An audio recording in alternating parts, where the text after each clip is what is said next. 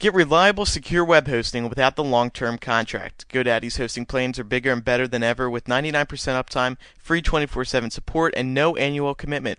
Best of all, plans start at just $3.95 a month. Plus, as a listener of MuggleCast, enter code MUGGLE when you check out and save an additional 10% on any order. Some restrictions apply. See site for details. Get your piece of the internet today at GoDaddy.com.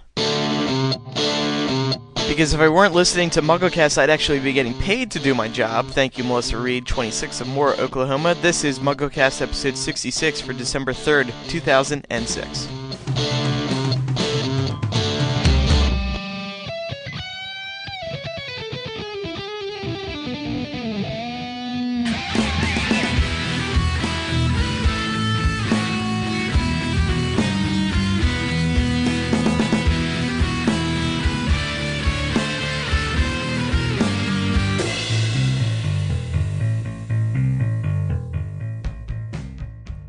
Guys, girls, and Micah, I am absolutely infuriated Are you? this week. And why is Yes. that? Why? I can't even talk about it. You're so angry. WB is For- cheap. for- That is my. That is what I'm saying. I think WB is cheap. well, we Anyone already else knew agree? that, Andrew. I agree. We already. Definitely. I- You agree? I would I say don't know. regarding some evidence that we've been sent. I think yeah. they're trying to pull a fast one. I don't think WB is cheap. It's just that WB is a corporation, and and and that's what some of you have been saying. They do as corporations do. They recycle footage. Say if it were movie f- Goblet of Fire movie uh, footage in an Order of the Phoenix trailer, they can do that. They they do that. Way to They're- spoil it for everyone, Eric. Oh, tch, ah, Everyone was gonna have to wait till after the news. darn. Teaser is no longer oh a teaser. no.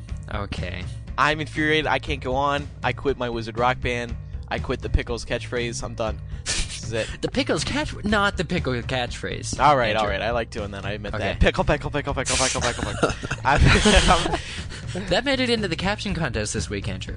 I am Andrew Sims. Oh, I'm very glad. I'm Kevin Steck. I am Eric Scull. I'm Laura Thompson. And I'm Micah Tannenbaum.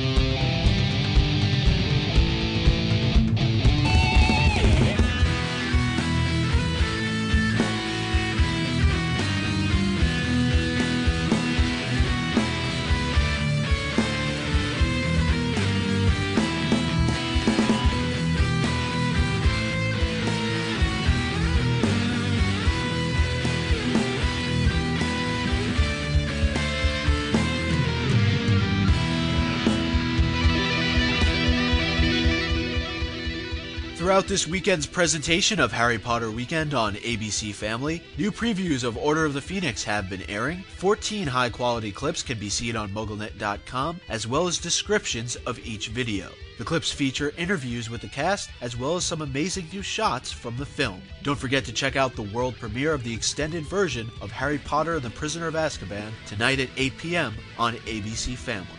Jason Isaacs and his character Lucius Malfoy have made the San Francisco Chronicles list of the sexiest men never alive. This is Lucius's second honor recently, as he was also on the Forbes list of richest fictional characters.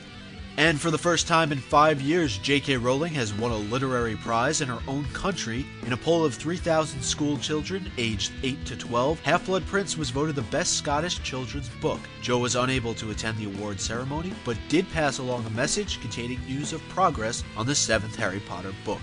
Warner Brothers has tentatively announced that starting in 2007, fans will be able to not only legally download movies, but also burn them to DVD from the internet the same day they become available in stores. This will include the Harry Potter films as well, so fans can look forward to watching Order of the Phoenix on their computers. Information about the Australian version of the Order of the Phoenix trailer has been released by the government's Office of Film and Literature Classification. They list the trailer as being two minutes long, which is longer than the American version, and the international trailer should be released within the next month. Finally, Forbes released an article this week about the controversial burning of the Harry Potter books. The series has often been the target of many Christian fundamentalists claim that Rowling has a world platform. Over the past five years, half a dozen book burnings have been planned, their organizers claiming that the books, as well as Potter fan sites, promote witchcraft. Ray Bradbury, the author of Fahrenheit 451, defended the books, saying there's nothing wrong with the Potter books because they're not promoting witchcraft, they're promoting being wise. That's right, you tell him, Ray. That's all the news for this December 3rd, 2006 edition of MuggleCast. Back to the show. All right. Well, thank you, Micah. I was trying to think of something creative to say, and it just didn't happen. Leave the creativity up to me, please. Thank you. What's this conspiracy now? What? Um. Well, Micah, would you like to explain to everyone what we're all upset about? Sure. Yeah, Micah, what's bugging you? What- well, what's- what's- actually, thanks to Valerie, 16 of Colorado, because she did a really good thing. She sent us in an email here after I mentioned on last week's show that when I paused the trailer, I think it was around 28 seconds, there's this weird woman's face in the bottom right hand corner, but that wasn't really the only thing. We found out that that was Bellatrix. Great, However, wonderful. However, the clip is from Goblet of Fire, and it's in the Order of the Phoenix trailer. What's What? up with that? What? What? No, No, no- wonder it, it made me want to go see Whoa. Goblet of Fire again. Wait a minute. Now, now You're on notice, WB. I'm telling you. let's clarify. The, the Bellatrix, the whole Bellatrix face thing and all that, that is that is not in Goblet of Fire. But the scene that it's overlaying, the scene that, that that whole face, that woman's face, is overlaying is actually part of the graveyard scene in Goblet of Fire showing Voldemort apparently casting a spell. But you can clearly make out on the right hand side the statue, the gravestone of the graveyard of Goblet of Fire. Well, not just that. You you see Voldemort. It's, Oh. He's in the exact same position with the Yeah. same exact face, same exact background. Everything's the same. Same exact clothing. I mean, who doesn't change is their clothes? extremely amusing that that they took a clip from Goblet of Fire to insert into the Order of the Phoenix teaser trailer, but this just answers the fact that none of the special effects are done yet. Well, So they have to take from what is done, and Oh. what's done? Goblet of Fire. That's it. I don't think the Goblet of Fire is done. I think they're going to come out with an extended edition. Oh, I heard they were WB was in talks with George Lucas. Now, Kevin Steck. Now that we've uncovered the dilemma, Andrew has one theory. What What do you think is going on with this whole footage reuses Fiasco. They- re- they fiasco? needed this filler. recycling fiasco. They needed filler. Yep. I agree with that. Totally I don't filler. necessarily. I don't necessarily believe that not like no effects are done, but I think simply that Warner Brothers was not ready to show us the new Voldemort. So in order to They Well- needed 50. well, uh, sorry, they needed filler like, for 50 posters of seconds. I mean, come on. That's Well, really ridiculous. Ju- Okay. Just cut the trailer down to 45 seconds, and you would have had. it's it's actually it actually is 47. Some of them And are it is 47. Ben labeled a corrected me on teaser, that, or so- 57. it's not exactly. That's exactly. weird. I got a, a weird desire to watch the Goblet of Fire film right after that. And now, I you know why because Yeah. it's yeah. I saw that. Yeah. So Subliminal. there was also uh, I also had a weird desire to drink Coke right after I saw that. Anyone else feel that? That's too? because of that voice. Uh, if you turn your speakers up loud enough, you can actually make out it says "Drink more Pepsi." Oh. Yeah. that would not explain why I wanted to drink Coke. Yeah. No, no, no. But but there's I, the Coke one is on a higher frequency. Kevin can explain. No, you have that to play it in little reverse. Oh, Alright, well, right. we're getting too nerdy Pepsi here. Let's- backwards is Coke.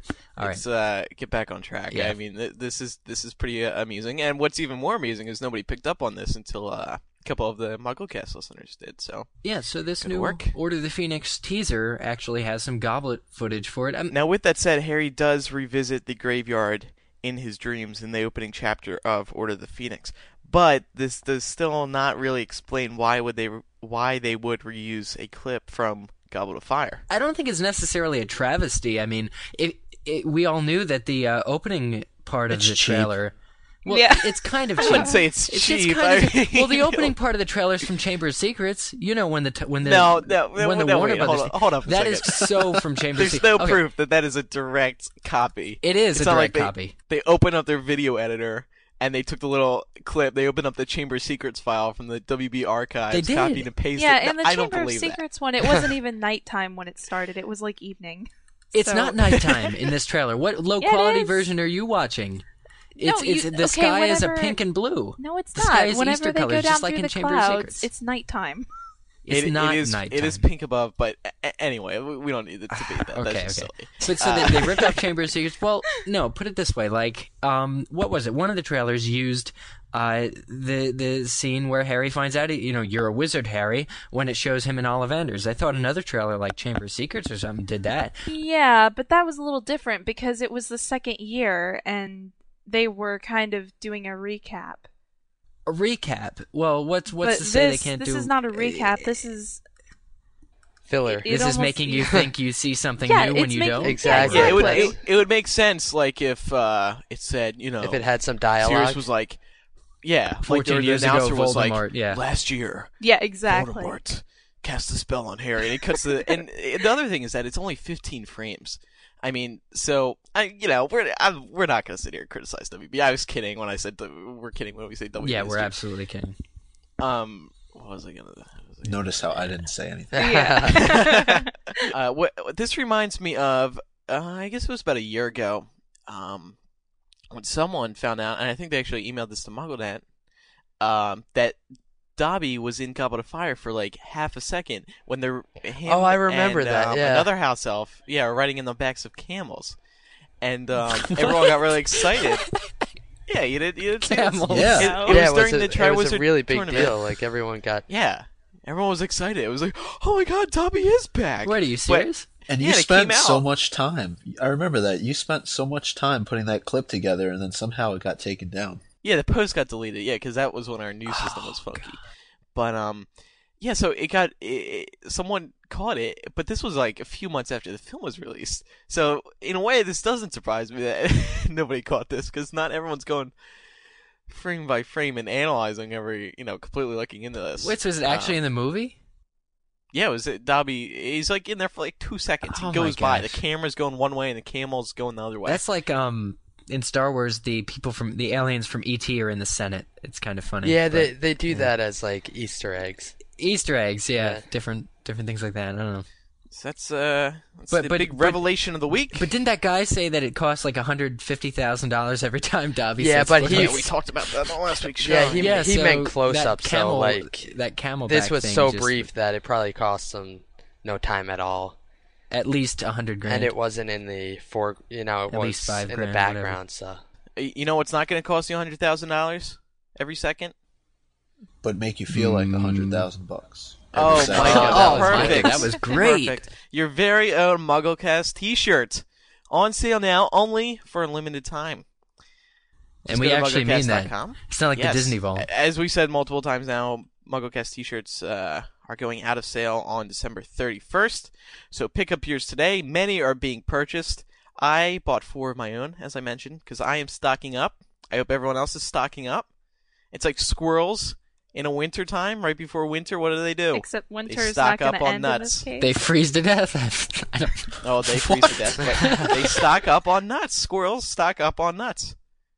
So when they go into hibernate, this is like you're hibernating. oh okay.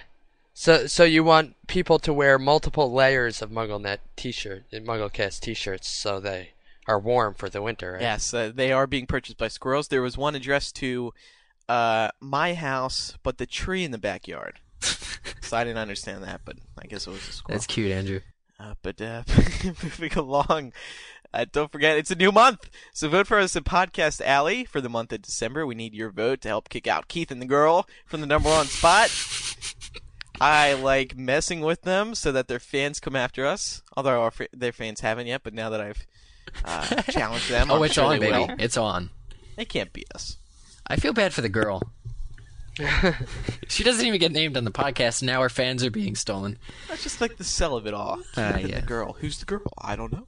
Don't. Uh, now here, here's here's an announcement that uh, we're gonna have to wing this week because Ben and Jamie are not here. Little update on them. Jamie, uh, it's past his bedtime. We're recording past his bedtime, despite the fact he's on AIM. He's- it's past his bedtime. And um, uh, Ben is at a uh, some knowledge bowl or something something intelligent that I would never be invited to. Uh, but they would like us to remind you that MuggleNet.com's What Will Happen in Harry Potter 7, Who Lives, Who Dies, Who Falls in Love, and How the Adventure Finally Ends is now on your local bookstore shelf. Or bookshelf. or you can message me and I'll give you the PDF version. Ooh, Yeah.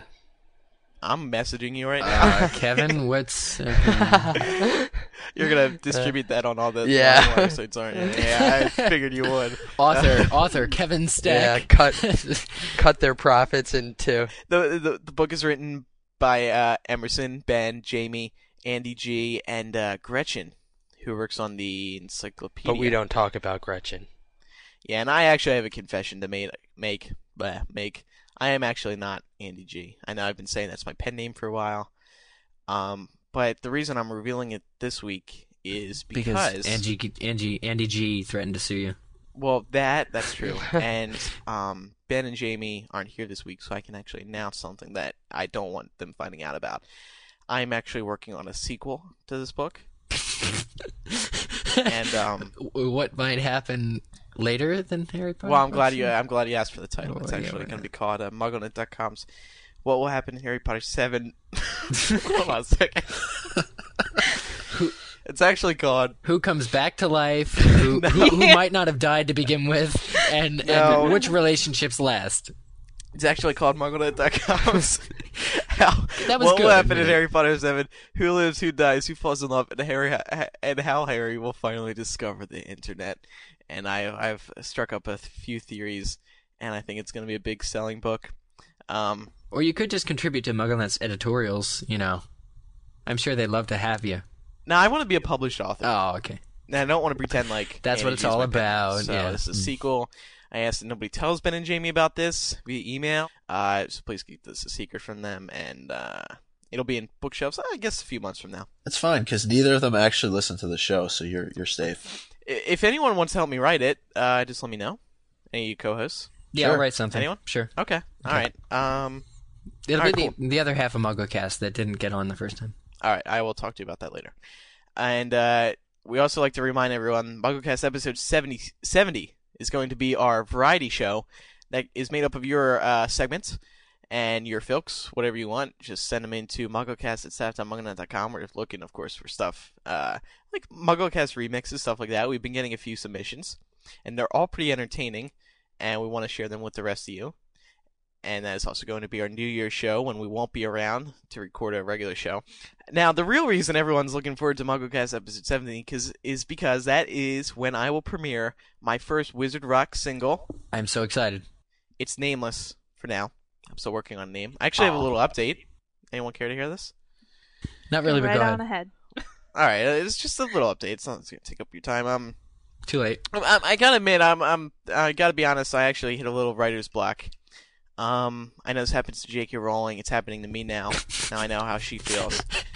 Um, yeah, I the first the first night that I came up with the idea to write this, I, I was throwing out lyrics left and right. I had it all down, and now I'm having a hard time coming up with uh, new lyrics.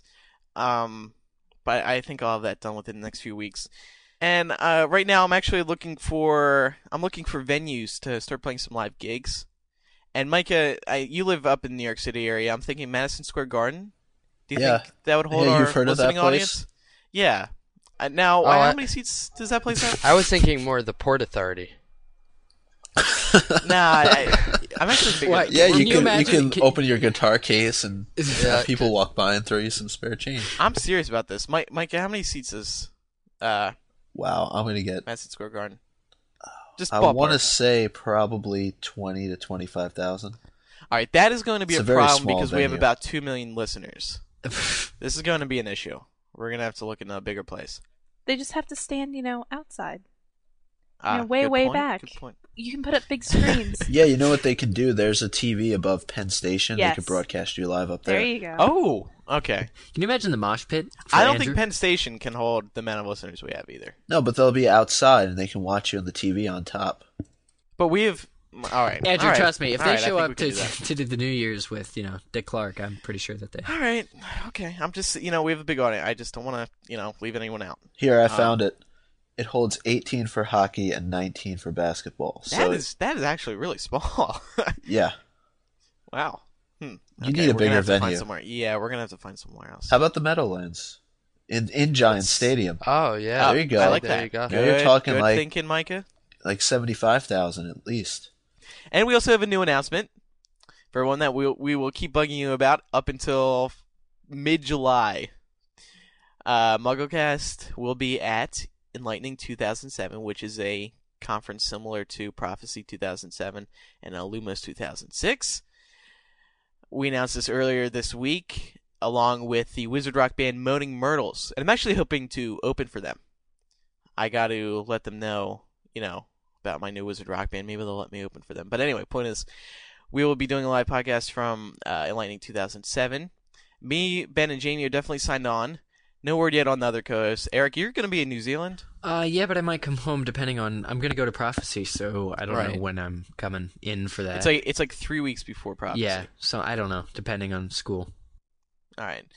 Micah, Laura, and Kevin are still undetermined. Ben, Jamie, and I are actually going to be in. The, we're we're going to be here chilling in South Jersey, so it's going to happen to work out.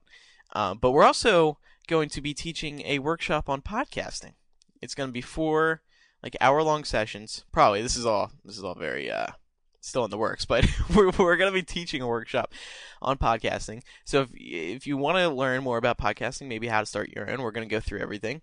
We encourage you to come to Lightning 2007. Also, they're going to have some great seminars. They got a lot of great stuff planned. Just go to light enli- enlightening07 dot or no no it's enlightening2007.org and you can sign up. It's going to be in Philadelphia and it's going to be a lot of fun. So that is uh, where are the dates? July 12th to the 15th, 2007 at the University of Pennsylvania. And we're looking forward to it a lot. So sign up right away. And actually, we're going to be doing the live podcast at Enlightening the night of Order of the Phoenix's uh, United States release. So there's going to be a lot of excitement going on that night. Andrew, we'll you be talking about maybe you can open for the live podcast. Yeah. That would be like Bono opening for U2, though. Doesn't make sense. Well, or you could just break out in song in the middle of the podcast. I don't know. That's true. Just a That's few true. ideas to play out with. I mean, you know, I don't know. I might get stage fright. I'm not sure. I don't know how this was going to work out. Yeah, I, I'm not sure yet. And as we've been promising for the past few weeks, episode 66, this episode is our all voicemail show. Yay! except half of it was talk. Yeah, we're no hitting kidding. up the phone lines. Yeah, we're we're hitting up the phone. It was just me ranting. We're hitting up the phone lines tonight with lots of voicemail questions from you guys. Let's get started. Let's get this party started. Hi, guys. My name's Nick from uh, Illinois. And you guys mentioned a couple shows ago that um, Ginny can hear the voices beyond the veil, but she would have to see someone die. And we don't know if she's seen anyone die um, so far. But do you think that she could have seen Moaning Myrtle die through uh, Tom Riddle's diary? Uh, thanks. I love the show. Bye. Does Nick mean see Moaning Myrtle like when she went in to the actual diary? Well, I think that that would be the only way it would have worked, and I'm not sure Ginny did go into the diary. Did she? Not to mention, how plausible is it that she saw someone die through a diary that she thought was actually good? Well, the only thing is, Nick told Harry, or not Nick. the voicemail Tom- caller no. told Harry. I didn't know they talk. I got confused. No, Tom Riddle told Harry that um, he got Ginny to trust him by showing her things, but he wasn't terribly specific about what exactly it was he showed her, or if he just, you know, kind of let her read his diary or whatever. I don't know if he actually took her into that and showed her things. Though. Well, I would think that would definitely gain her trust, showing how Moaning Myrtle died, because, um, sorry, here's calling me because, um, because I'm sure she was really curious about that. So if Tom Tom was like, "All right, you want me to show you her death," and she saw it, But then wouldn't she have known that he was the one that killed her? And why would why would you trust someone like that? Well, actually, he was. Yeah, and would he have Yeah, because when Moaning Myrtle recounts this the tale of her death, um, she said he she hears she or she heard a, a boy's voice. Yeah, it was, in, in the bathroom, like calling up because he opened the um. No, but he would probably.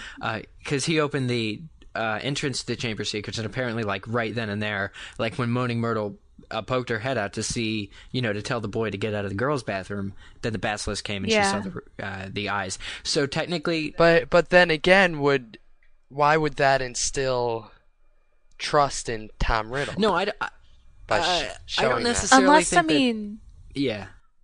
unless he showed it to her from the point of view that he wasn't there, you know, like Well, I mean, I don't think Tom would- Riddle was obviously a very powerful wizard.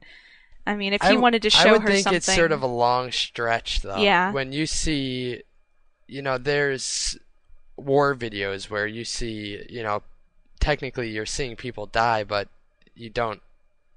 It's not the same as being Yeah. there. I think the only way it could have worked would be if um, Tom had taken Ginny into his diary the same way Harry went into his diary, and I'm not sure that's what happened. But even then, does it have the same impact? Well, no. W- what what I'm thinking is that he, he wouldn't. I don't think he even would show her when he killed Moaning Myrtle. What you know that wouldn't instill trust or anything.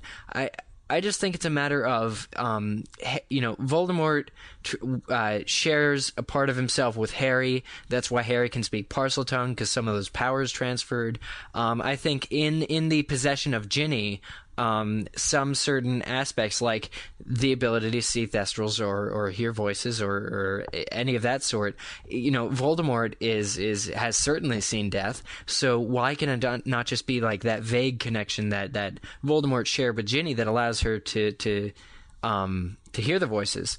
Uh, instead of this whole oh he showed her someone dying and therefore she knows what it's like why can't it just be the connection that that Voldemort shared with her or maybe anybody Voldemort possesses uh, at any point would therefore be able to see thestrals and, and and hear voices because of Voldemort's strict connection with death Did we even establish that the veil was relayed directly to death? Well, no. What what we were talking about in uh, like a couple weeks ago was that maybe it's a near death that lets you hear the voices beyond the veil, wasn't it? Yeah, that uh, that's what I thought we had said, but in that case, then just the whole fact of Ginny's experience in Chamber of Secrets. oh yeah yeah Yeah. oh that's true well, I 'cause- mean, I think account yeah. for that. oh yeah I think Eric brings up a good point because if you'll remember, Riddle said something about like how he would pour a little bit of his soul back into Ginny to keep her alive long enough to carry out his plan and stuff. So Or what if something like there's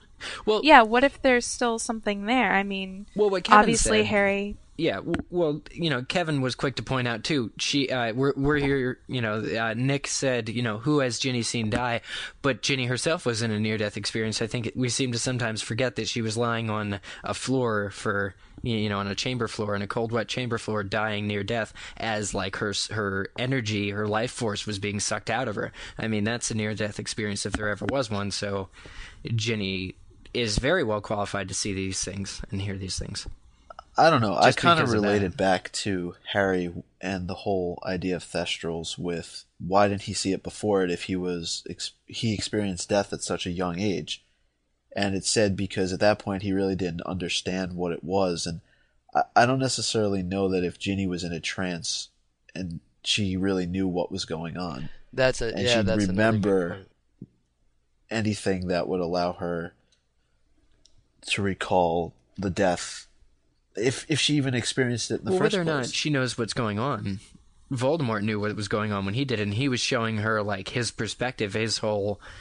I- Vol- I, I think if you touch Voldemort, if you touch Voldemort, if you stand in Voldemort's presence, I think something happens to you where like death is just all around you.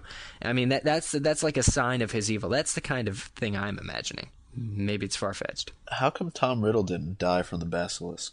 Well, maybe because always he controlled that. it. Yeah.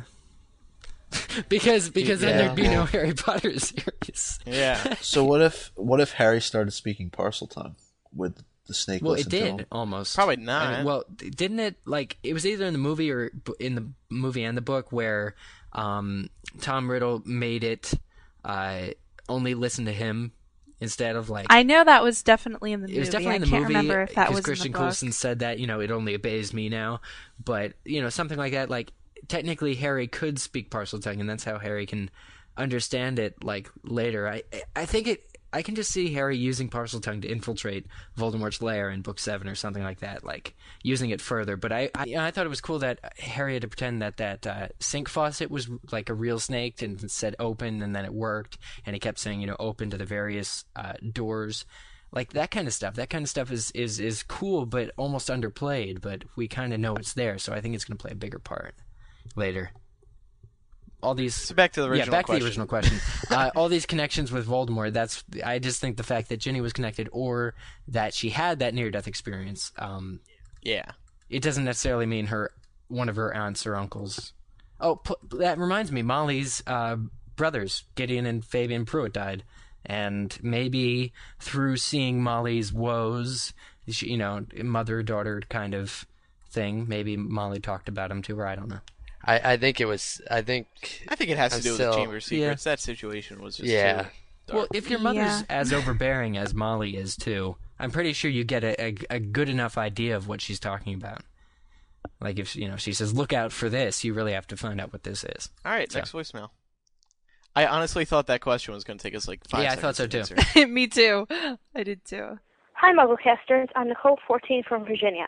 I have always thought the stone basin that Dumbledore had a drink out of was actually a Pensieve, with the memories of the children he had tortured there. That's why the children did not tell anybody what they ha- had happened because they couldn't remember. Another thing that convinced me is what Laura said in the previous episode.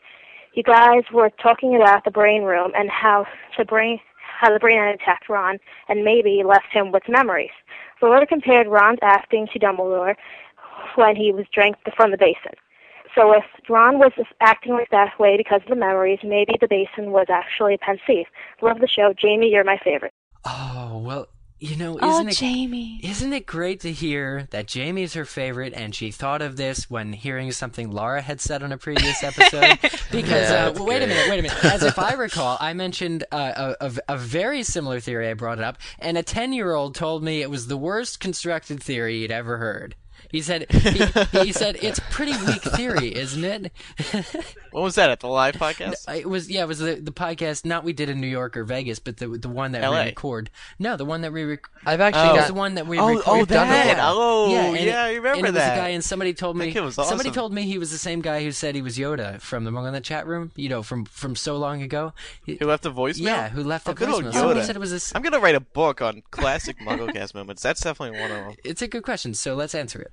Well, I think I've brought this up on a sh- earlier show actually, and I think he's seeing either what's going on right then or what's going on or what's going to happen very soon in the future because the school is coming under attack and he's constantly talking about no not the children not the children and i think he's seeing his worst fear come true and that's hogwarts coming under attack and him not being there to defend it I think so as well. Not to mention the the liquid in the stone basin was green. Pensieves are white. It's Yeah, but I always I always thought that it was like Voldemort's view of the future. Like his Well, that could also know. be Dumbledore's worst fear. Would be Dumbledore. It's would possible, be Voldemort's like outlook for the future. Greatest desire, yeah. Yeah. So wait, Mikey, you're saying that um that Hogwarts is gonna be no under i'm saying right Well, at that moment that's exactly what was happening when he was in the cave Oh, oh, okay. Gotcha. I think Vol- I think Dumbledore muttered a lot and muttered a lot less not the children than he did uh, the pain make it stop. I know I did wrong. Um, Yeah, but he says don't hurt them. Well, ki- kind of, but maybe. Uh, he said no, a lot of other kind things. of. In He that, says no, don't hurt in that episode, I brought up a lot of the other things he said that, that supported my theory then, um, including the pain, make it stop, uh, and you know, I know I did. It, it, it seemed like what the children would say if if if Riddle was torturing them. Uh, in that cave, so I, you know, I ventured the theory that maybe all of No, he wouldn't be saying that. I mean, that that that's almost coming from another person's perspective, saying "don't hurt them." If you're saying that them is the children, the children can't be referring to themselves. no, but I don't think if Dumbledore was seeing the children get upset that he would actually behave that way. Y- yeah, but he's got to be reliving somebody's moment right there. Well, yeah, he could be reliving. uh, What I'm saying is maybe in order for someone to obtain the Horcrux properly, you have to fully be able to live like the experience that Voldemort wishes to encase in this this Pensieve or the, this basin, which is the memory of, of his, his his torture, his cruelness, his his cruelty uh, to these children. So you, you relive. It's kind of like a, a mark of why this place is significant. It, it was almost as if you know, collect the puzzle pieces. You can get insight into Voldemort's like favorite moments uh, if you go on a on a on a Horcrux. It's like a photo album. Think of all his. Think of all Voldemort's uh, Horcruxes as uh, Hor- Hor- Horcrux locations as a photo album, and you go back to it like the the Gaunt House was smashed, and, and and nobody knows exactly what you had to do to get it, but you had to understand a little bit about Voldemort's past to find the Gaunt House. Um, I'm just saying, I thought it tied in more with what he did than with anything that was going on in the future. It's possible. I don't know. I just I just don't think that that liquid behaved like a Pensieve. Because Well, it, it was Whenever- it was obviously different, and you couldn't tap it with your wand and put it in your brain or anything like Yeah, that. Like, you couldn't make it show you anything. It was there for a It while. to It was a little moldy, you know. So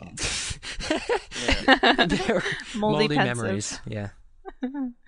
but uh, it it almost looked like he knew what he was about to drink. So I don't know. yeah, he I must think, have known what I he was getting Dumbledore, himself into. I think he did too. Absolutely. It's like Pensieve juice, basically. Hydrates you because he wanted water afterwards. It makes you go mad, and it doesn't pull memories. Hmm. I'd have to say that that's my final conclusion on that topic. So maybe a Pensieve, maybe something related to memories. It makes sense, but we don't know what. And uh, it was definitely a little bit different at any rate because it could only be drunk and things like that. Yes. All right, next voicemail. Hey guys, my name's Tamara and I'm from Chicago. Um, and briefly, you guys mentioned on your last show Viktor Krum, and it occurred to me that I think Joe said that he'd be back or we'd hear from him again. So if we do in book seven, what do you think might happen if he returns to Hogwarts or the Hogwarts area, and he and Hermione meet up meet up again? Considering Hermione and Ron are quote unquote together now. Love to hear what you guys think. Love the show. Got the pun. I think if he comes back, I think Ron will get ticked off about it, but I don't think that Hermione would get together with him or anything. yeah. If Ron and Hermione are together now, I think Hermione's probably over Krum. I don't I- think what- she was ever I was gonna say was really that much in you know really sh- infatuated with him yeah. to begin with. Why don't you think so? well, she liked him. I think she, w yeah she she, liked did, but I think she was using him to get to Ron. Oh. Well, I don't know about that initially, but she did like. I mean, he he liked her. He genuinely thought she was this pretty, you, you know, girl, which which she had never gotten from from Harry or, or, or Ron. And you know, she realized immediately she's a smart enough girl that they weren't, you know, that that Viktor wasn't particularly e- equacious or whatever it was. Um, but I just don't think that Viktor like if if Viktor came back, I think if this um if Tamara's asking about like whether Viktor will play a part in a relationship that would make Ron jealous or whether Viktor will be jealous to find Hermione had moved on. Uh in, in book 6, uh, Hermione did say she was still writing to Krum, I think. Didn't she? Like like just just I know she was in like- book five. or Yeah. maybe it was book five. Um, Yeah. and and so like I don't know when J.K. Rowling said that we were going to hear back from Viktor Krum. I don't know that it would be like the same situation with Fleur, where it's like all of a sudden big character again from book four. I don't think that'll happen. And why would Krum return to Hogwarts? I think I think he would fight on the side of the order. Oh, well, I guess because Joe said that he's going to make a. Yeah, And I think so, actually- too. Or we'd when hear did from she say that though? That's my only question because Yeah. depending if she said it before book five, there you go. I mean, Hermione's still no, writing to him. no, so- I think she has bigger implications. Yeah. No, I think she And- meant like an actual reappearance. And at the end of Goblet of Fire, And I know she did say it, I just don't remember saying, where. You know, these connections that you make this year are going to be important in the future. yeah, he said you'll always be welcome at Hogwarts. Yeah, you sort of expect that the people that you've been seeing throughout the books are going to play a role in helping Harry. So you sort of expect. But I, I think Viktor would be a good leader and be be a good uh, helping hand to Harry. Um, it seems there was some confusion whether or not he'd be like uh, like a, a jealous kind of boyfriend, like if Hermione went with Ron or something. I think Viktor, especially in the movie, portrays him as a very like understanding, very mature kind of guy. In addition to being this sports hog, which the books like didn't. Um, as far as like him understanding and being like able to cope with a lot of things. The books made him a lot, you know, Hermie this, Hermie that. He couldn't even, you know, get her name right. And then the movie kind of made him more flesh and bloody, more humane, kind of like a, kind of like more like a role model. the uh the movie portrayal really doesn't have any bearing on what he's going to be like in the book. Which is why we have to see, well, what was he like in the books? He was kind of duck footed, kind of not really. but at- at the same time, I don't see him being the jealous type. Really, J.K. Rowling said at the World Book Day chat back on March 4th, 2004, after Order of the Phoenix, Order of the Phoenix's release, that well, the question was, will we be seeing Krum again anytime soon? Joe replied, "You will see Krum again, though not soon," Oh. which implies to me, not soon. If it was soon, it would be you know Yeah, book six. book, not yeah. soon would be past it, right? Yeah. So There you go. So it doesn't have to do with book five. So that does mean yes. Okay, so maybe maybe Viktor Krum will show up at the end of book seven, help Harry defeat Voldemort, and then then he'll be looking down at his elbow, which now has a scar. And, and Viktor Krum shows up way later in the se- It works. Never Okay. mind. All right. Yeah, please. that quote came from accio-quote.org. Thanks to them. Hi, Mugglecasters. This is Roxanne, 13 from Sarnia, Ontario. I was doing uh, some research on theories in the forums on the Ravenclaw Horcrux, and a bunch of these people think that it could be a tiara, possibly Grand Auntie Muriel's Goblin Made tiara mentioned at the end of Book 6. It's shiny enough for Voldemort, and could represent the encirclement of the mind. Very appropriate for Ravenclaw. Just wondering what you guys thought. See ya. Oh yeah, happy Pickle Day. Pickle Day! Woo! Ow! God, that's an old voicemail. Did I tell you guys how I celebrated? 6:30 a.m. Wake up, cut school, go to the supermarket, purchase 10 jars of pickles, and I eat them all day in my room. While going to myself, pickle, pickle, pickle, pickle, pickle, pickle, pickle, pickle. But it was my mouth full, so it sounded like.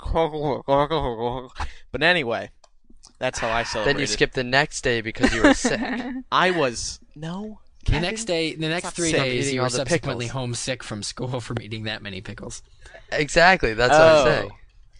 That's not true. I can take pickles like that. so about Moving on, though. Where did this thing come from? Sorry, I I really don't remember. The tiara, it was at the end of Half Blood Prince whenever they were talking about Fleur and Bill's wedding, and Mrs. Weasley and Fleur got all teary with each other. She said that she had a goblin made tiara in the How family that she was going to let get a Fleur hold of wear it, at the wedding. Hmm. Now, if yeah, that's but he's a pretty resourceful person. Yeah, like how- exactly. But assuming that it's true, and let's just discuss Oh this for a second, what kind Wait of connection could the Weasley family have to the if Ravenclaw realize, house? um, wasn't it uh, Hepzibah Smith was like a direct descendant of Hufflepuff, and she had some of those family heirloom thingies. And we know we don't know that the the Weasleys are directly related to Ravenclaws. Yeah, that would seem unlikely, but the Weasleys are a pure blood family, even though you know they're blood traders or whatever. But they aren't they a pure blood family? And we know that in the past, pureblood flam- families such as the Malfoys have, you know, potential to have Slytherin possessions, and therefore it makes sense that if Weasleys are pure blood, they could necessarily even be related to Ravenclaw, but I guess pure blood families are who you'd look to first if you wanted to find some of the old relics of famous wizards, such as the founders. Is that making any sense? Yeah, it's plausible. I, I like how the voicemail said uh, shiny enough for Vol- Voldemort. As though shiny is one As of opposed his... to it being, you know, Ravenclaw. Yeah, but doesn't Molly yeah. saying "I have it" imply that she knows where it is? I mean, why Yeah. why would Yeah. Voldemort make something Well, into a Horcrux and leave it at the Weasley house? Well, what about Peter Pettigrew? What about it? What is he a Horcrux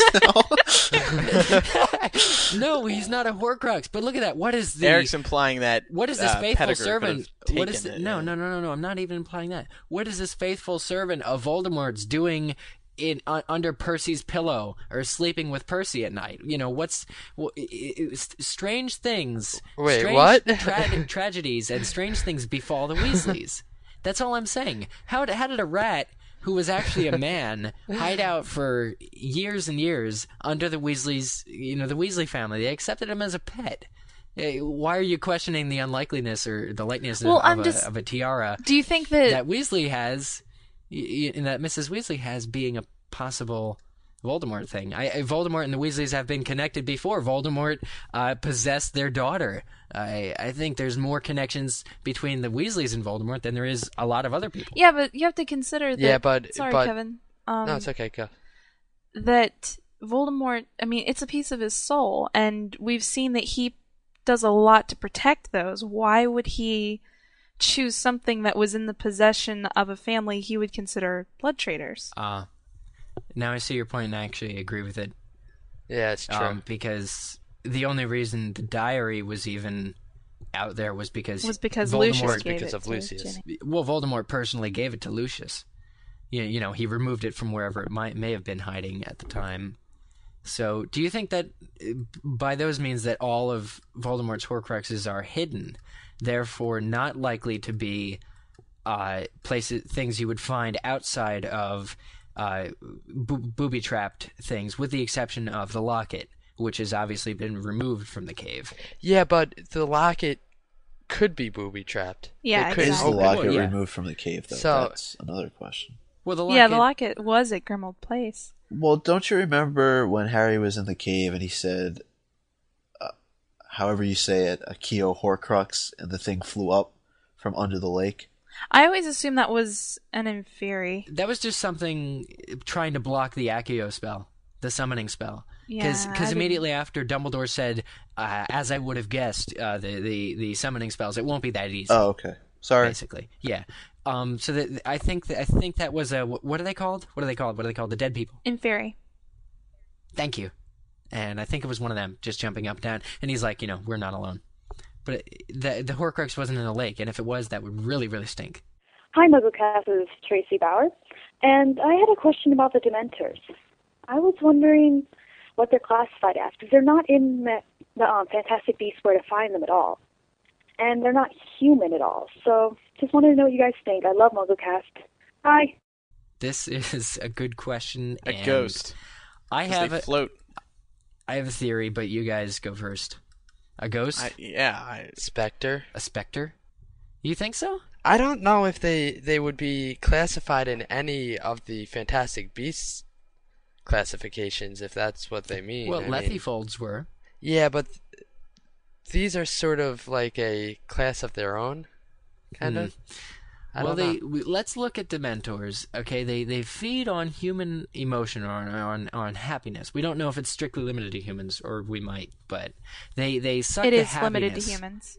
It is limited to Yeah, humans. Yeah, because Okay, Sirius escaped by turning into a dog. Oh, right. Well, they detect. Yeah, they detect uh, strong emotion, and they thought he was getting ready to die because, or they thought Barty Crouch was getting ready to die because he was getting weaker. So they can, as so as humans, uh, strictly the human range, but. Um, so they suck the happiness out of a place. Uh, we know they mate in like cold weather conditions, kind of misty, muggy coldness Fog. fog. that's that's the word I was looking for. Um, I heard a theory once that, and, and this is the I know it's been speculated, but it's actually been quite cool. I want to know what you guys think about this. Um, that Dementors may be man-made creatures, as in as in wizard-made creatures to guard the facility. Think about it. What if Dementors were man-made? I don't think so Uh, I don't because think why so. would it talk about them breeding? Exactly. That's the Well, whole.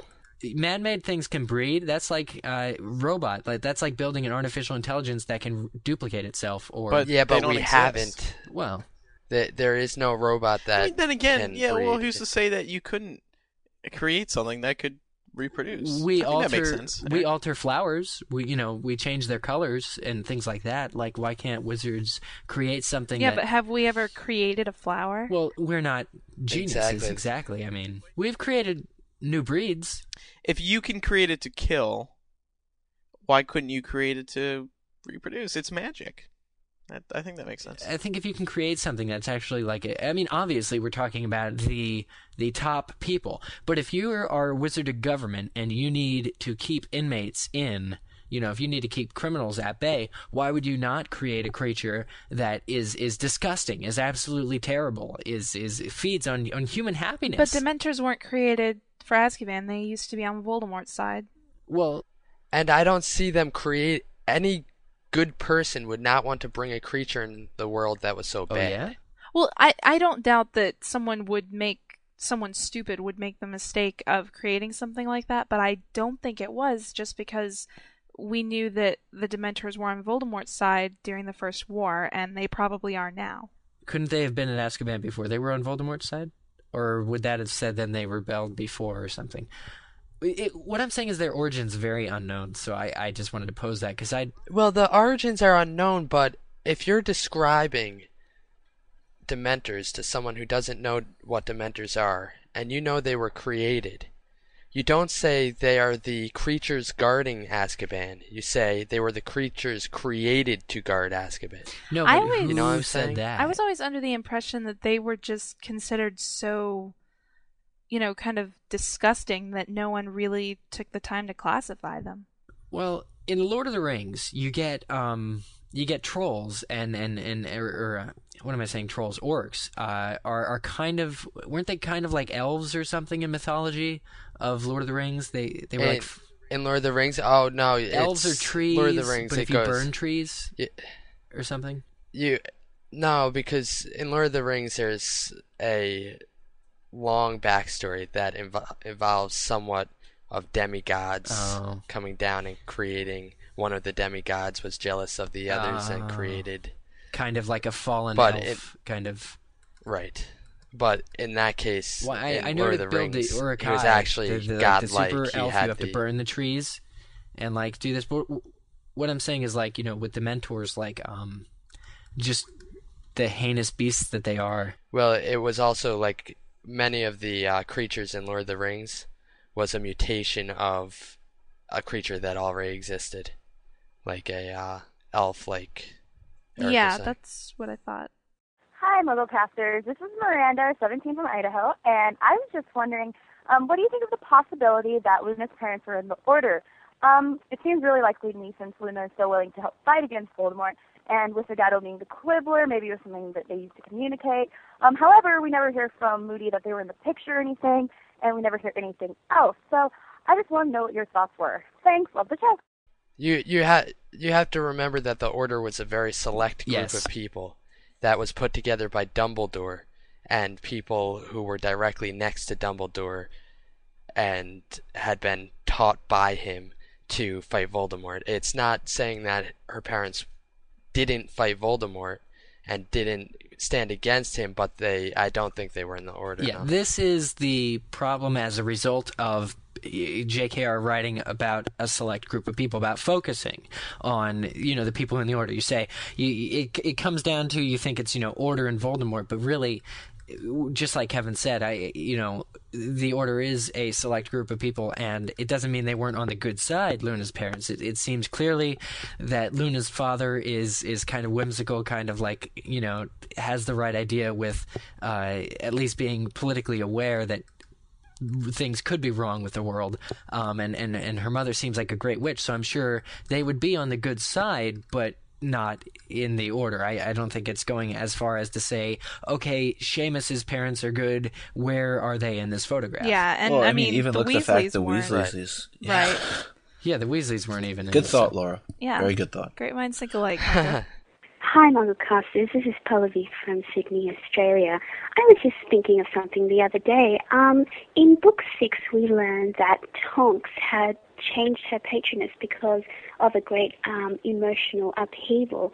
Do you think Harry will have the same same thing happen to him? I mean, do you think that his Patronus will change in Book Seven because of the changes that he's having around him and his great battle with Voldemort? And if he does survive Book Seven, do you think his Patronus at the end of his battle with Voldemort will be changed forever? Just thinking. Um, I hope you can answer my question. Thanks a lot. Bye. No. No. Why not? Well, it happened once. Not Will to- it happen not to again? mention What's the, what's the... No, see the thing it hasn't happened once. He his Patronus has always been the image of what his father was, the stag. Right? So it's sort of like that that one whimsical thing about Harry that What she's if it's not like if it becomes Harry though? Like what if it's not, you know, mirroring his dad anymore? Like for once he stands up and people You're see him. own, yeah. Yeah, Harry you know. does mirror his No, dad. but he does, but I I never but thought everybody of it like always that. says you look just like your father and But I've I've always seen it as the piece of his father that he never got to actually and see. and and but, but you know, like treasures the, most it's it represents his father in him. in in such a great way and Exactly. you know if if Yeah. emotion was going to change harry you know if high stress was going to change harry's patronus wouldn't that have happened already you I know don't high know, enough I stress books three four five and six I don't know, there could be something really horrible that happens in book 7 that causes it to change. it's kind of i want to use the word enigmatic which is kind of a you know cool word somebody's going to give me uh, five points for using that word but it's enigmatic that uh tom Or take five away for using it the wrong way. Yeah. oh, oh crap! You know, Mike. I'm just kidding. I'm kidding. Go ahead. No, it's it's All right, Tonks. You know the the whole um, emotional thing that she went through. Tonks's Patronus changed, but it turns out. In the end of book six, it was just because she was having some kind of relationship anxiety with with uh, Lupin. You know, she kind of wanted to try something with him, and he was totally, "Yeah, I don't really want to do that. I'm too old for you, kid."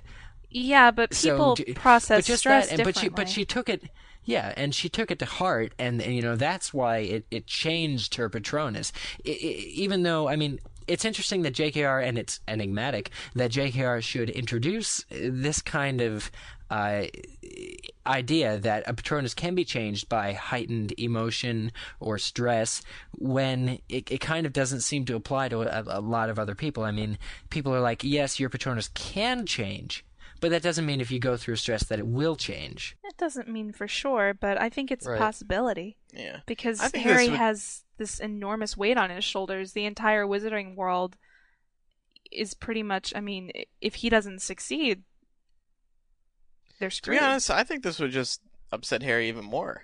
I think he likes having his dad Yeah. stag. To be honest with you, It- it- it's it's true. If if his patronus changes because of stress, he's going to be more stressed out because his daddy won't be there to protect him. I mean, that's that's what his patronus is essentially is is is a, is a way for Prongs to really live.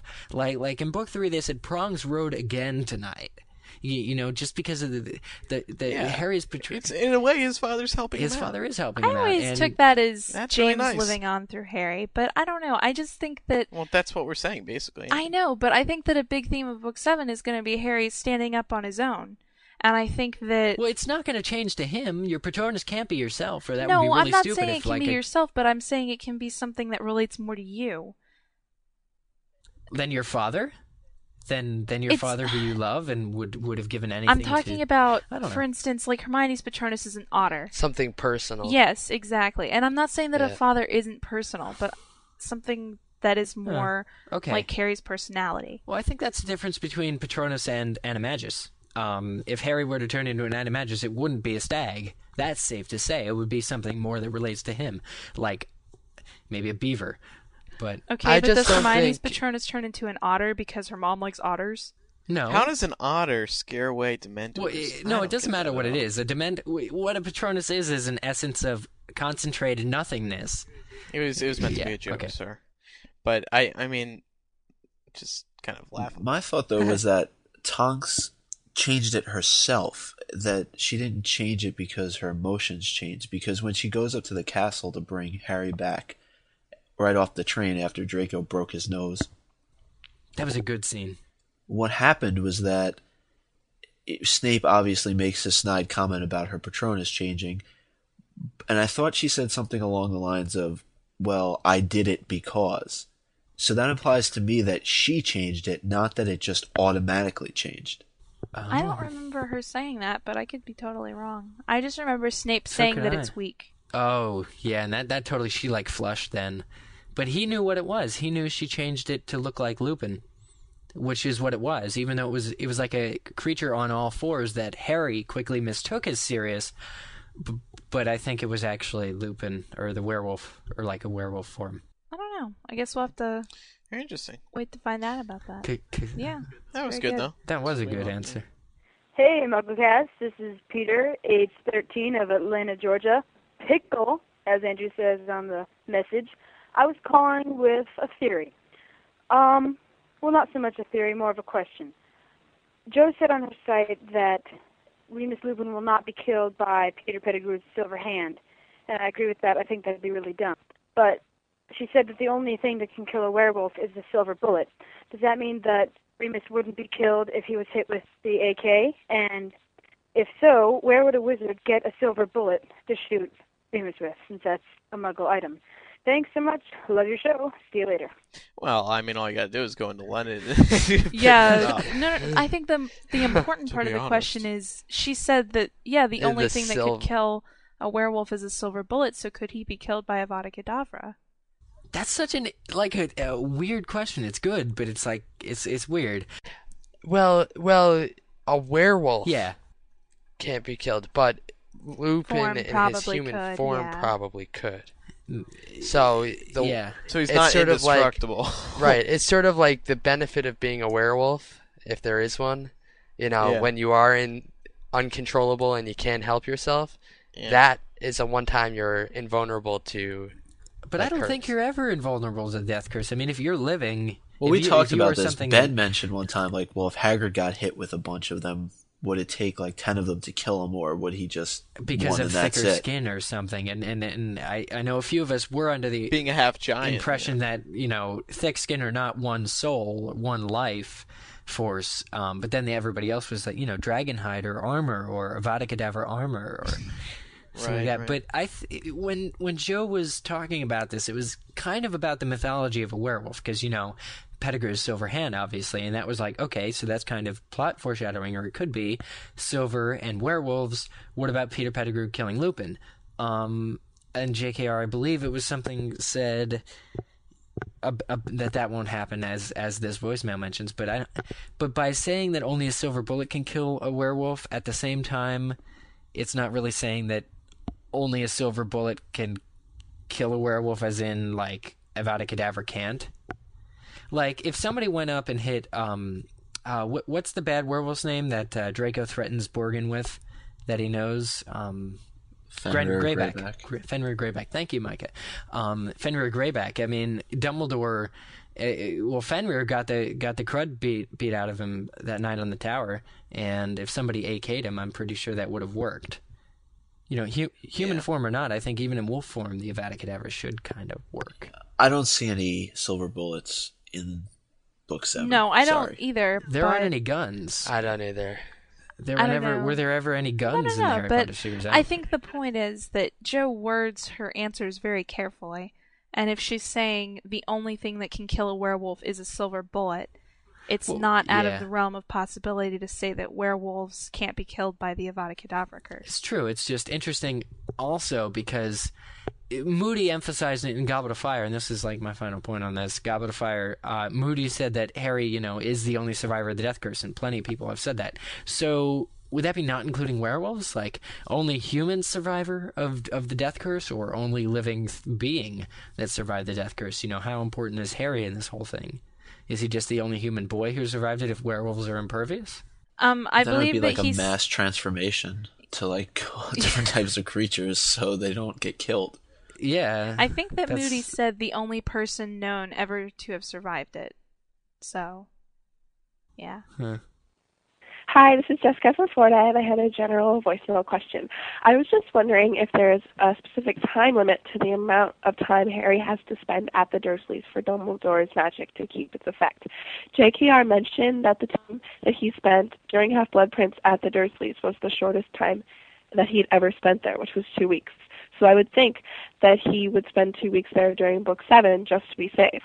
Additionally, do you even think that the magic still exists because of Dumbledore's death? I love the show and I've been wondering this for a while, so I'd love your input. Thanks. Bye. I don't think that it was a spell Dumbledore used. I think that Yeah. it's magic that's created I because agree. of Petunia's connection to Lily.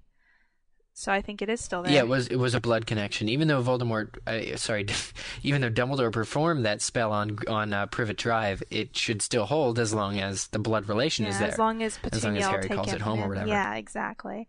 So, and yeah, and With that but I said, mean, well, theoretically, Oh, good, I you know, kind of answering her means there. question, could Harry be protected for another year if Petunia just invited him into the house for dinner, or does he actually have to stay there for a certain amount of time? Well, he has to go Yeah, back. that's- that's There's no question about it. Well, yeah, he of was pretty course. much told, wasn't he? But how much time? How long does he have to stay? Well, until he turns a, a man, until he turns seventeen. No, no, no, no, no. We're t- we're talking about how how long does he have to go before he can go back to Hogwarts again? Oh, Like ha- how Like how, long does he have to stay them? the past few w- summers? stay with them that summer? Yeah. until well, the until wedding, he turns probably. seventeen. No, and Yeah, I think it's sort of like a uh, it's a limitation to the protection, kind of. I would say until the I mean, wedding. well, that would be my un- guess. Why? But not until the wedding, because Why? when he turns, Dumbledore says that as soon as he becomes of age, the protection will wear off. So Right. It's it's sort of like the family protection of a child. Once you are considered a man, you are now responsible for yourself and are responsible for protecting yourself. The two weeks just has to deal with the fact that by the time Hogwarts is over and they go home, it's actually the mid uh, mid or late June, or maybe even July. So that you know it's only two weeks or so till his birthday. that's Do we I know I mean, when they're getting married, though? I mean, it Well, would we- seem like an easy way out for him to leave, and I think also that he might realize, hey, well, when this protection wears off, there's a good chance that the relatives that I do still have alive, as much as I hate them, are going to be in danger. Yeah, that's true. It's very true. Because once the protection is off, then people can, then Voldemort can set foot in Privet Drive if he wanted to, and really turn things upside down.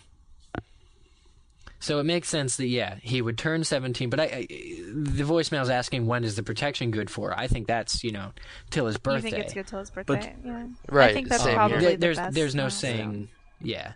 There's no saying he won't leave Privet Drive only to go to the wedding like right away. I mean that's cool, but I, I think it's till his birthday. I think he's gonna want to be out. I cannot picture him sitting there while this Well, is going on. didn't- I mean, he's done it in the past books, I know, but in this situation, especially with Dumbledore Hey, that could be- dead, he's gonna want Yeah, to be that could the be part order. of a pro- like. What if Harry decides that it's not worth the protection to stay, and he leaves, and then Whoa. no, and then he's without the protection. Like, what if something extremely drastic happens and he refuses to stay there? All right, because he's gonna want to, because he's the protection's gonna wear off come his birthday anyway. So why, why, Why hold stay out there- an extra yeah. month or two? Yeah.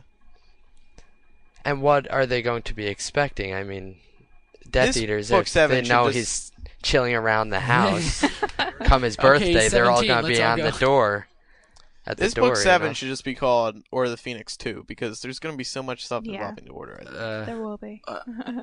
It's meant to be a joke. there is going to be a lot of Uh, stuff It's true. the order. Ah. Funny. wasn't well. It's true. Yeah. And I it thought sounds he was, he has to stay there for at least one night. I thought that's what he was told. One night? Oh, one night after his birthday? Do you mean, or No, what? he has to return to Privet Drive for at least one night. I thought I, that- seal don't the protection. What does that do?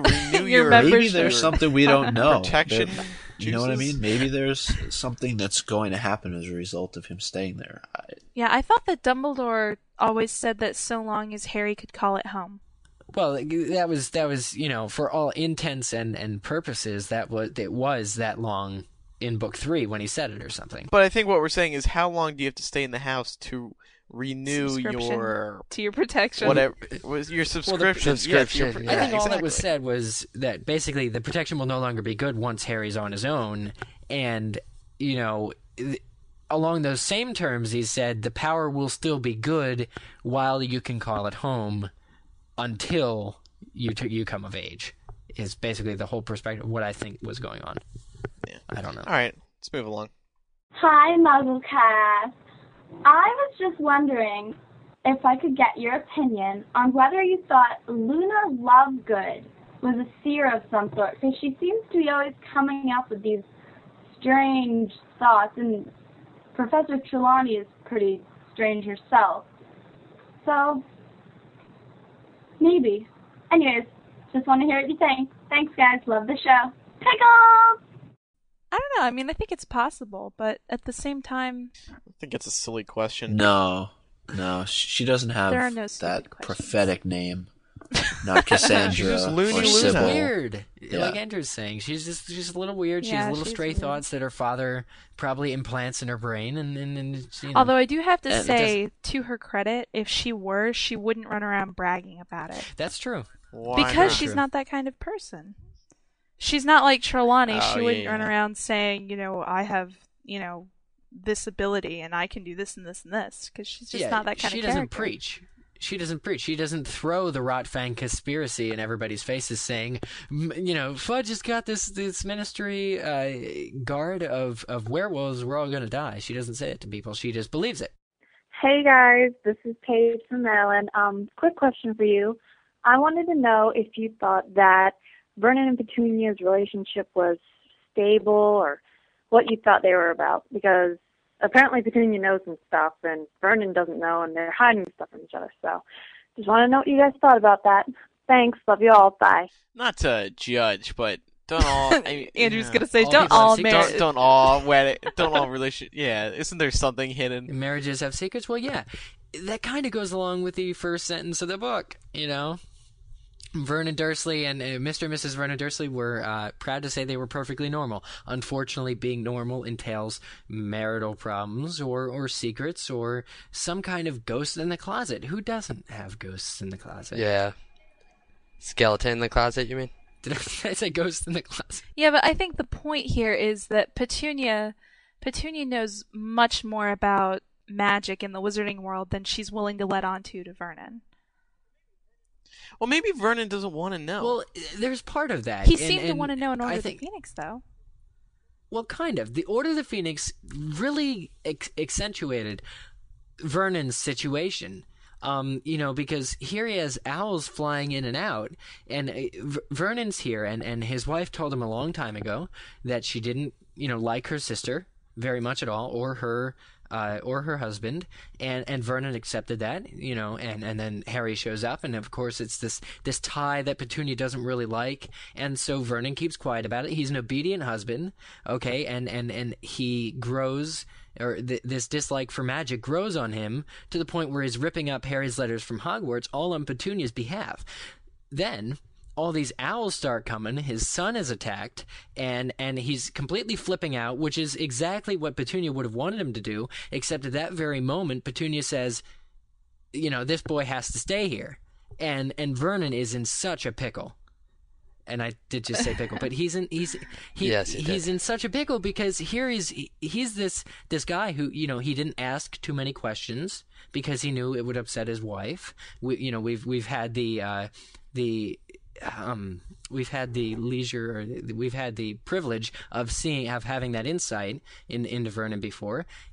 You know, he he's that kind of guy. He doesn't want to upset his wife, but yet she knows so much more about him that she doesn't let on, and it's just this ongoing kind of thing where he won't ask, but he kind of should know because it's just a matter of time before Petunia has to divulge it right. with Harry's situation. I, I just I love that character aspect about the Dursleys. It's easy to see them as comical people, but they are a real family, and uh, something's really going on with Vernon and Petunia. Is it a stable relationship? Probably not, but I don't really see Vernon packing his bags and walking out and saying, "You don't tell me nothing." I mean, I think it's just rocky now because obviously they were in love when they got married, and then Harry got in the way. But they knew they were going to pull through it eventually, and uh, I mean, it's not going to be soon. Not not not till book seven's long gone, but Yeah, I agree. I don't think know. that you know, despite the fact that they're you know not the world's best people, I think that they do love each other. yeah. But but obviously the, the the crux is that Vernon doesn't know and he doesn't really have the nerve to ask too much. I just think he's afraid. Yeah, to and know. he doesn't I mean, want to he is upset her either. He said so in the first book that he didn't want to ask too many questions because it would take her off. Right. But this hatred for magic and, and different people really Yeah, is brought where's on by it come Petunia. from? To, well, it's brought on by Petunia to begin with, is what I think. Yeah, because he loves Petunia and he doesn't want anything to upset her. So he adopts kind of her morals, but now she's kind of betraying that. Like she asked him to become this guy who says enough effing owls, but really it's kind of, you know, it's she's she's now going back on that, and she kind of has to admit, yeah, the Dementoids guard Azkaban. So okay, so next one. Hi guys, um, this is Sarah from Santa Monica, California. This is a very late response to episode 57 about Aunt Petunia. But while I was listening to it in the car on the way home today, I was um, thinking of a theory that could possibly answer the "What is Dudley's fear?" question and what is there about Aunt Petunia that we don't know. Um, my theory is that Aunt Petunia maybe made the unbreakable vow with Dumbledore before Harry was left with the Dursleys. There's obviously many enchantments left over Privet Drive to ensure Harry's safety until he is of age, but do you think Aunt Petunia has made a vow to keep Harry there until he is 17? That would explain why she said that he had to stay in the fifth book when Vernon obviously wanted him to go go away, but I can't quite get over the fact he did leave Privet Drive in the third book. But since he was immediately taken in by the Ministry, maybe it doesn't count. Maybe the unbreakable vow was told to Dudley, in which case his greatest fear is Harry leaving and his mother dying from breaking the unbreakable vow. vow. Tell me what you think. I know it's far fetched, but I couldn't get out of my head while listening to episode 57. Um, thanks a lot, and I love your show, Pickles Rock. I think what she's saying is that perhaps Dudley's worst fear could be his mother dying as a result of breaking an unbreakable vow or as a result of something No, to do no, with no, Harry. no. Okay, he wasn't even old enough to witness it if, Yeah. if the vow took place. I mean, he wouldn't even know what was going No, on. So I don't think so either. that It's there's true, any yeah. chance. he's an I'm not obnoxious sure it's because and of the vow. I think that his greatest fear could be something to do with His greatest fear is an empty fridge, right? Uh, I, I don't know. I think though. I mean, I think that you know, like we were just talking about with Vernon and Petunia, they're not you know the world's greatest people, but they love each other, and I think Dudley loves his parents despite the fact that he's a little twit, and I think that he realizes that, especially after Order of the Phoenix, hey, that Laura, how do you feel about Dudley? I think he's great. but I think that he realizes, especially after Order of the Phoenix, that what Harry is tied up in is very dangerous and that it could be a threat to his family. So his worst fear could be, Yeah, you I know, think so too. Death Eaters or you know, Dementors or whatever raining down on his house. greatest fear is the unknown, but there is the thing. If we're talking about Dudley's fear, there is the thing that Dumbledore alluded to about the mistreatment of Dudley. Like, I will not abuse your son any more than you have.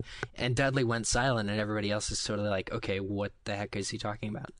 I don't think that he's talking about that kind. I think he's talking about abuse like being spoiled. He's talking about Oh, Right. kind of like uh, Willy Wonka said to Augustus Gloop's parents.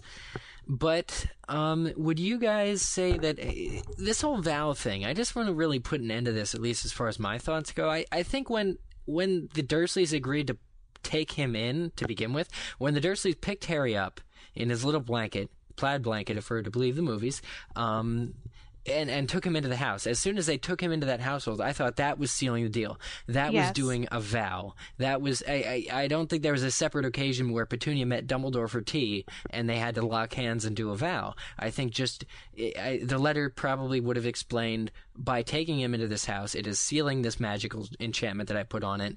Try and give him enough of a home. I mean, otherwise the protection won't work. And I think Petunia realizes that despite the fact that she doesn't want anything to do with this world, that her world could be in danger as a result of not taking Harry in.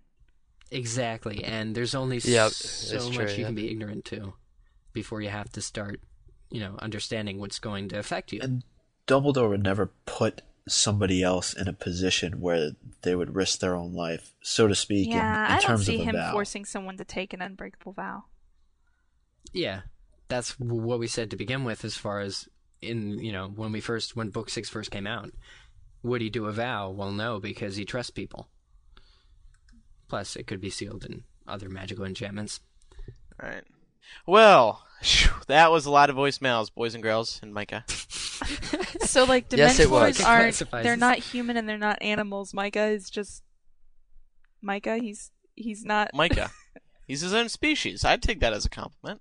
Micah? I do. I take it as a compliment. Oh, okay. Yeah. Good.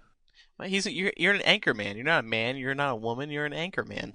That's comes down to. We have an update now on Robin's challenge, which we brought to you last week from a mature listener who emailed asking uh, for other mature listeners to email in and let us know that they Let's listen. differentiate between mature and older. I mean, Well, yeah, because we got an email about this earlier today. They were like, "Well, just because uh, we're not the younger listeners aren't Yeah. immature," and I replied, I said, "Well, mature doesn't mean uh, Robin doesn't mean mature as an older. Robin means I don't know. Robin means mature as an older, not as in basically immature." adult fans.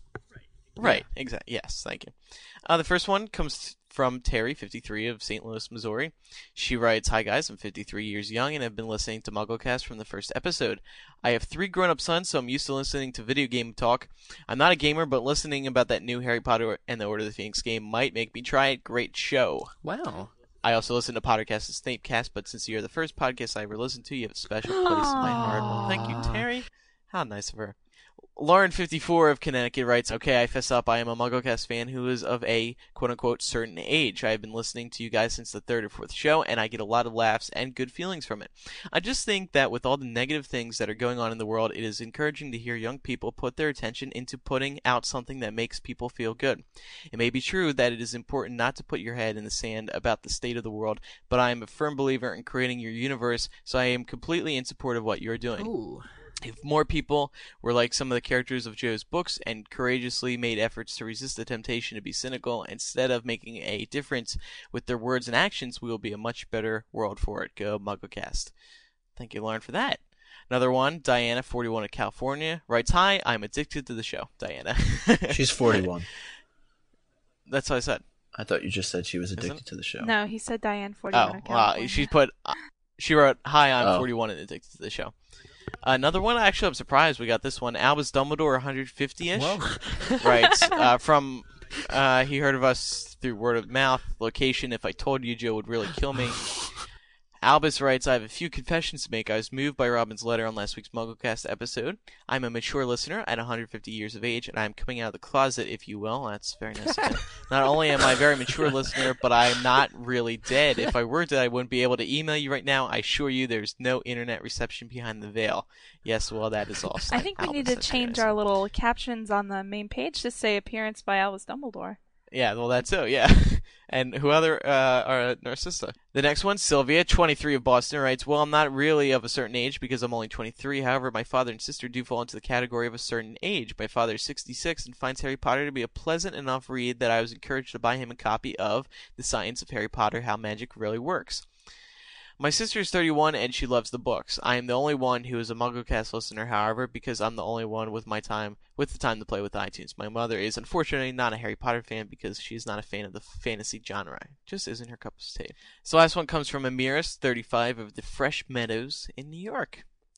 She writes, I am 35 I am a 35 year old Harry Potter and MuggleCast fan. I've been listening to the podcast for about a year now. Like Robin, I enjoy hearing young people exchange ideas and theories on a subject I hold near and dear. Between working full time and being a mom to my own 11 year old Weasley twin, twins, I guess you meant. I don't have much time to myself. I look forward to my weekly MuggleCast listening times. It's if it's on the bus on my way home from work, while cooking dinner for my family, or listening while in the bath after a long day. I look forward to each new episode. Some working moms have yoga. I've got Andrew, Kevin, Ben, Jamie, Micah, and Laura to keep me sane. keep up the great work, guys. What? Oh, oh, she missed you. Oh, wait. That, that... Um. Oh. well, I will admit, Eric sometimes drives us all insane. Keep up the great, uh, Eric. I'm sure it was just a mistake. Mm. Keep up the great work, guys. Your enthusiasm is is. It, does she mean contagious or contiguous? It's contiguous. Just go. Your enthusiasm is contiguous and inspiring to us I older got Andrew to listeners. say contiguous. Thanks for the smiles. We have a crackpot theory for everyone Oh, this crap. week. I mean, crack. pot. Eric Scull. Uh. This one comes from Jacob24 of Texas. Percy Weasley will help Harry contact Sirius behind the veil. Yeah. Ah, well, Percy, as a ministry official, would have maybe some information regarding the nece- uh, the, the the methods of of doing anything. I guess, like I don't know, the unspeakables. eh, Percy is not an unspeakable, but he is an undersecretary to the minister, or was at one point. Uh, it's not too unlikely that if Percy is in fact good and, and in fact uh, or is in fact willing to help Harry, that he would know where to go about obtaining any information, uh, be it, uh, well, spe- more specifically, stuff that goes on in the ministry. Um, if he's the undersecretary to the minister, and the minister would need to write a note to the unspeakables, uh, Percy would probably dictate, or you know, Fudge would dictate. He would write it down, and he would know where to take it. What I'm saying is, Percy has the information because he works at the ministry. Doesn't mean he knows everything about the veil, but it seems likely that Percy would be able to access any kind of data or findings on the veil that were up to date if he should perchance want to find it. Okay, well, Jacob actually took a different approach. He um he went on Wikipedia and he found the um not the definition, but the the name origin, Micah, of Percival, and it derives from Old French, uh, Percival in Old French meaning pierce the veil. So that's what he's thinking. It's kind of interesting. It's because uh, and I know why. It's because Percy has such a pointy head that when they throw him through the veil, it's going to pierce it. Sorry. Yeah, well, I His guess so. comes to a point. And then two other points he brought up was that he works at the ministry, and of course could potentially have access, and he has something. To, he has to do something to make up with his family. So This is go. true. There's a crackpot theory of the week. Quick McDonald's update. Uh, hopefully we got all our, all of our submissions in. They were due by the end of November. It's now what December second. Yeah. Yes, Yeah. sir. Third. Or- third. Third, December third. Recording early in the week, folks. This is a different type of show for us, for once.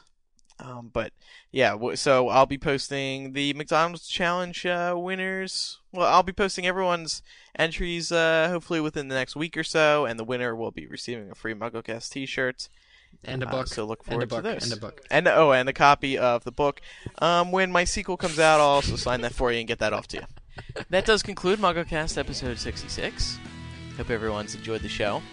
If you would like to contact us, you could always dial 1218 20 Magic in the United States. If you're in the United Kingdom, you can dial 020-8144-0677. If in Australia, you can dial 02800356668. You think after how many times now I've announced these, I actually would remember them? No, still don't remember. You can also Skype the username MuggleCast to leave a voicemail question. I think we've been through enough voicemails today to last us uh, another year. Basically, we just the rate we've been for going. the past 20 episodes. We haven't had them on, so Yeah, and uh, let let us know what you thought of doing an all voicemail show. Yeah. maybe we'll do them more often. Of course, we need the voicemails to supplement the episodes. And if you want to send us something, uh, something, an actual item, you can uh, mail it to the MuggleCast PO Box. That's PO Box two two three Mountain Ridge, Kansas, Kansas, Kansas six seven one zero seven. You can also contact us on the MuggleCast feedback form. Just go to MuggleCast.com. Or if you want to contact us, uh, contact us directly, it's our first name at staff.mugglenet.com. So, once again, that concludes MuggleCast episode 66. I am Andrew Sims. I'm Kevin Steck. I am Eric Scull. I'm Laura Thompson. And I'm Micah Tannenbaum. Bye-bye. Bye. Bye.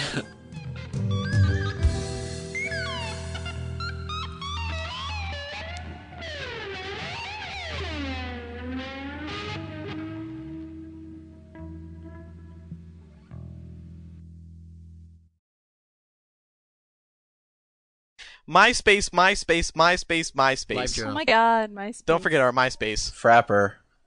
Become our friends. Frapper Facebook. I'm gonna make a. So- that's gonna be my next Wizard Rock single. It's gonna be promoting all of our outlets, our community outlets. MySpace, Facebook, YouTube, Frapper, Last FM, fan listing forums. MySpace, Facebook, YouTube, Frapper, Last FM, fan It's listing a forums. frapper map. It's not a bad frapper for a map. first It's try. a frapper map I'll have to demo frapper that. map rap. I like that. I like that, Eric. I'm signing you on. Sweet. Come over to my house. We'll record the, a, a the new frapper song. map rap. Yeah. It'll be my. Ne- I like it. I like it. The YouTube. Uh, single. The YouTube cube. Ne- The MySpace Place. place. Ah.